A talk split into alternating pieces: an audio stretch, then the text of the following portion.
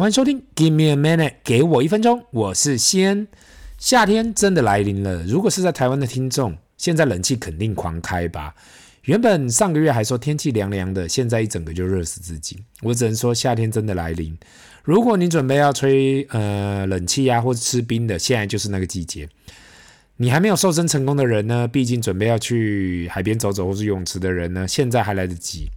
到七八月还有一个月的时间，慢慢的把自己身材练好是没有问题的。如果是准备要瘦身的听众呢，可以回去听听看 Episode 七十四减肥的秘诀意志力。我自己没事都爱回去听一下这一集啦。如同我过去说过嘛，其实说真的啦，减肥不难，难在维持。因为减肥只是一时的嘛，但是要维持是一辈子的呢。你一辈子都要去维持呢。那最近碰到很多人都在问我这件事嘛，那就是真的瘦下来后要该怎样去维持？我要说句实话，真的很难。毕竟这根本就是要改变整个生活形态。我觉得都是心态的问题啦。就跟我每天一大早起床哦，准备刷牙的时候，当我看着镜子的时候啊，我都会一直念自己。哎，先要保持这样的身材哦，要继续瘦下来的概念哦，自我一直自我催眠这样子。有时候意志力再怎么强大，还是需要不同样的方式去保持自己的心情嘛。那对我而言呢，我选择自我设定目标，然后就是一直去想那个目标，然后不但不断的呢去想办法去达成那个目标呢，直到达成之前呢，我都是保持心境心平气和嘛。但是这个就是我的方法啦。那我可以给一点例子，就是说，比如说在工作上嘛，你想要达成到多少的销售额呢？准备在今年投资多少呢？对我而言呢，一个可量化的目标非常重要，因为我知道很多人都很害怕那种量化目标嘛。但是你如果不量化，你怎么知道你有进步呢？例如说，工作想要有所进步，那是要薪水要增加呢，还是那到底要增加多少呢？那如果没有增加呢？如果说是自己想要给自己一个目标，说职位要更上一层楼，那如果没有达成呢？那个不能害怕达不到目标就放弃。那如果你真的这样啊，那我想你可能要先去做做点心理训练了，因为人生没有了目标，很多时候就不会有所谓的自制力。那也很多地方妈妈问我，如果她是家庭主妇啊，那该怎么设定什么目标？我可以想到的就是。你可以把你的家庭财务管理好啊，那也是一个目标。怎样把资金用在刀口上？怎样把资金用得更有效率？把自己的时间用得更有效率，这也是一些很棒的目标。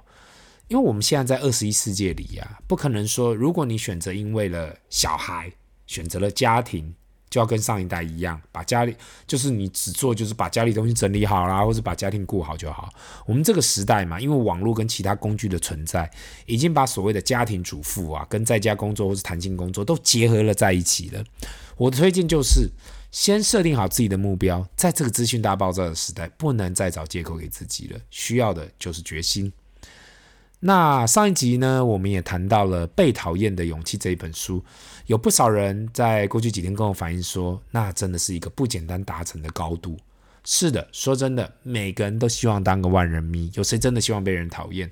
可是我想要问大家一个简单的问题：如果说你为了喜欢被大家喜欢，去做自己不喜欢的事，去讲不喜欢的话，只是为了自己的面子，怕被人看不起，你觉得值得吗？当然，也很高兴接受到很多人的反应跟回响。或许是因为我们这个 podcast 听众都已经到了那个高度，被人讨厌又怎样？至少我是活在自己的快乐的环境中。最近几周都用礼拜六的这一集来讨论一下不同样的主题，有时候跨出商业跟投资来谈谈一些不一样的话题，缓和一下紧张的情绪。那今天呢，这一集呢，综合过去一年来呢，有不少人问我有关为什么我会推荐指数型的 ETF 而不是个股，在这里也收到很多的指教。我还是那一句老话嘛。你对我错，连我的小朋友都开始知道我的口头禅，那就是你对我错。我没有必要花太多时间去跟人争辩。那有关指数型 ETF 这件事情呢，我用一个很简单的方式去让大家理解为什么觉得对于普通一般的投资人很适合这样一个起步的工具。那就是打个比方好了，如果你的亲戚或同事来找你，跟你说这里有一笔创业或者一笔生意很赞、超棒的，希望你可以投资，你会怎样想？如果说这个亲戚跟你很熟，你多多少少会想一下，到底他是什么生意、什么产业，要卖什么东西，有没有机会回本，我该投多少资金进去？另外，我到底有没有股权，还是我只是一个借名或者挂名投资？相信任何人来找你的时候，多多少少都会有这样的信号出现在自己脑海中。如果没有的话，那我真的佩服你，代表来找你的人，你是非常的相信，因为你不用做任何的调查就可以出手了。那反观去投资股票呢？这也是一名一门生意啊，一间公司啊。如果你对这间公司没有任何的了解，也不知道它是做什么产品的，单凭别人跟你说，诶，这可以投资哦。你怎么敢把自己的资金投入呢？过去碰到很多人的投资啊，根本连产品产业都不懂，单单凭人给个代号代码就去下单了。坦白说，我真的很佩服他们。我自己有时候压根都在那里想嘛，你这样算是道听途说吗？如果你是投资生活概念股，就是你平常会用到的东西，我还可以相信你的理由。如果你是投资那种供应链啊、代工的股票啊，我只能说大胆。当然，很多人跟我讲啊，他有赚到钱呐、或是他有赚到一些报酬，只是不敢报下去而已。我总是会听到很多人跟我说，他很会选股票标的物，只是他都报不住而已。那这一句话里面的矛盾，我不知道大家有没有听到？如果你很会选标的物，代表你都做好你的调查嘛，所以应该是千挑万选的。但是怎么会有抱不住的心理呢？所以我才说 stop。你知道你在干嘛吗？你会出场，肯定是因为标的物波动了，所以你出场了。但出场后又看到后续的涨势，才会觉得啊，自己抱不住，所以少赚了，真可惜。过去的我也曾经有这样的状况，后来我才知道最大原因来自于自己嘛，因为自己不了解这个产业跟这个公司，所以当一有风吹草动的时候，自己就会开紧张嘛，就讲哎，自己要不要出场了？是因为什么原因，还是自己看错了？我用一个最简单的例子来解释好了。最近几个礼拜，最多人讨论的莫过于 NVIDIA。那现在大家看到 NVIDIA 冲上了历史新高了，大家都超嗨的，抢着进场的人超多的。但如果你去看过去一年半 NVIDIA 的股价，就知道，二零二二年一月一号的时候，股价来到两百七十多上下；二零二二年一路杀到一百一十上下，现在又冲上了三百九十三元。回头去看，好像如果买在最低点，到现在的最高点已经翻超过三倍了。问题是，真的敢在低点下大注的人，或是敢投入的人又有多少？特别是有多少人知道 NVIDIA 到底是在做什么的？晶片？那那是什么晶片？它的市场在哪里？它的竞争对手是谁？它的供应商又是谁？相信大家都听过那句老话：行情在绝望中诞生，半信半疑中成长，在憧憬中成熟，在希望中毁灭。太多太多的人过去一个月一直在跟我讲 NVIDIA 跟 AI 这件事情。我坦白说。如果你现在才要投入的人呢、我肯定会请他们分批投入，自行负责。毕竟现在这个时候抢着上车啊，就好像散户心态嘛。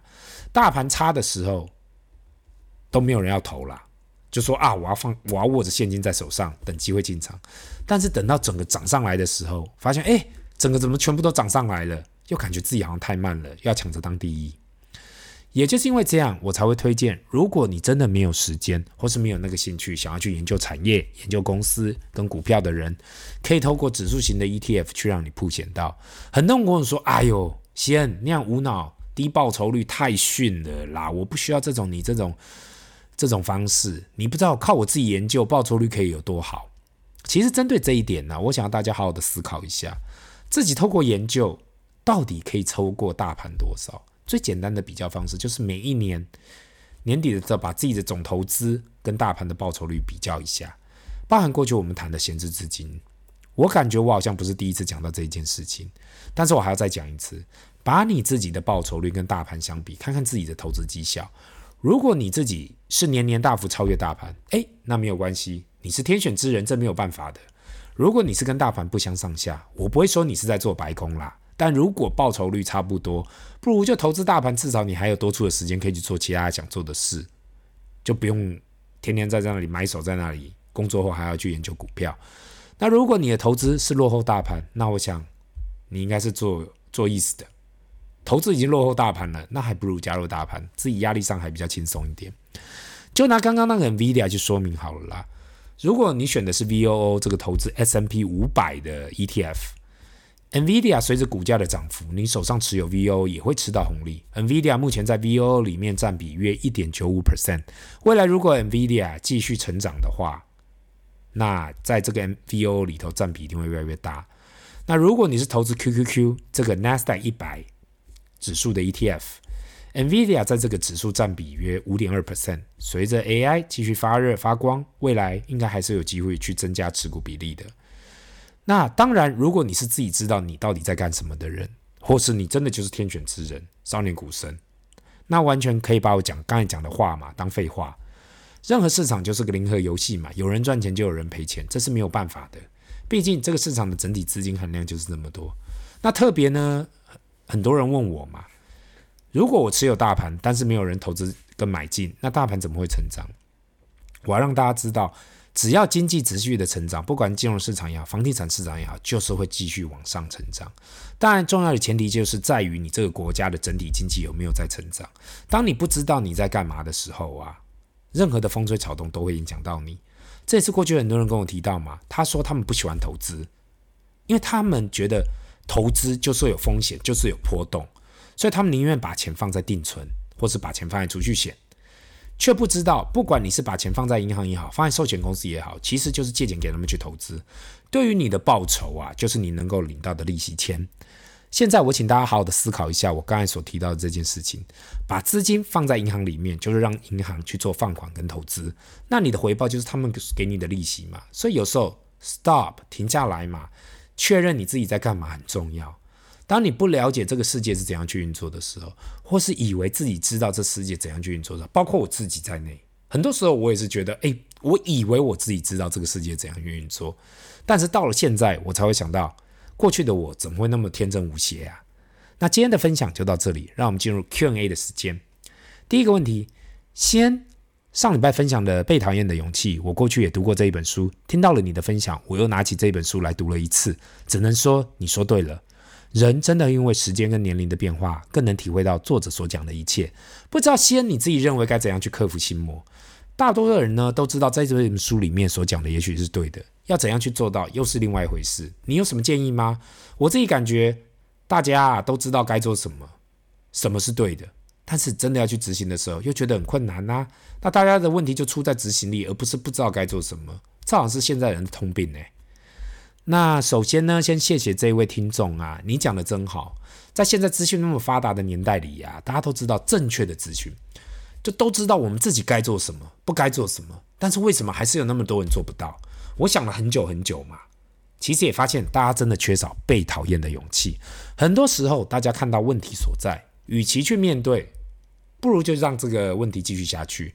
我听过太多人跟我提到嘛，明明知道自己这样做不对嘛，但是真的就很不想要去面对自己的问题。我想这就跟舒适圈非常相像了。当他跳脱自己的舒适圈的时候，每个人都会感觉到很陌生、很不舒服嘛。当你学到了一个新观念、一个新想法，看起来好像一切都合理，可是执执行起来就觉得哇，真的很难。太多时候我都在想，是不是因为改变那个门槛好难好难，摩擦力太大了，还是因为自己的生活圈实在不行？如果你周遭的人都愿意接受改变，都愿意努力去改变自己，也许这样会比较容易进行。如果你周遭的人都是希望啊，舒适圈轻松就好了，不要太辛苦，那大家都会在那舒适圈里。这就让我想起到了一个老故事，我相信大家都听过孟母三迁。话说呢，孟母因为看到孟子呢，在都喜欢在所住地，就是周遭的环境是怎样，他自己就学怎样。因此呢，他一直搬迁到好环境、更好的环境，让孟子可以有样学样。或许要让自己开始改变自己，需要的就是环境，把自己放到良好的环境，或者好的环境给你。一点点压力，给你更多的压力，doesn't matter。但是毕竟那是正面的压力，会让自己成长的。或许改变了自己的环境，周遭的人才是你该做的事。希望以上有协助到你。这里是 Give me a minute，给我一分钟，我们下次见，拜。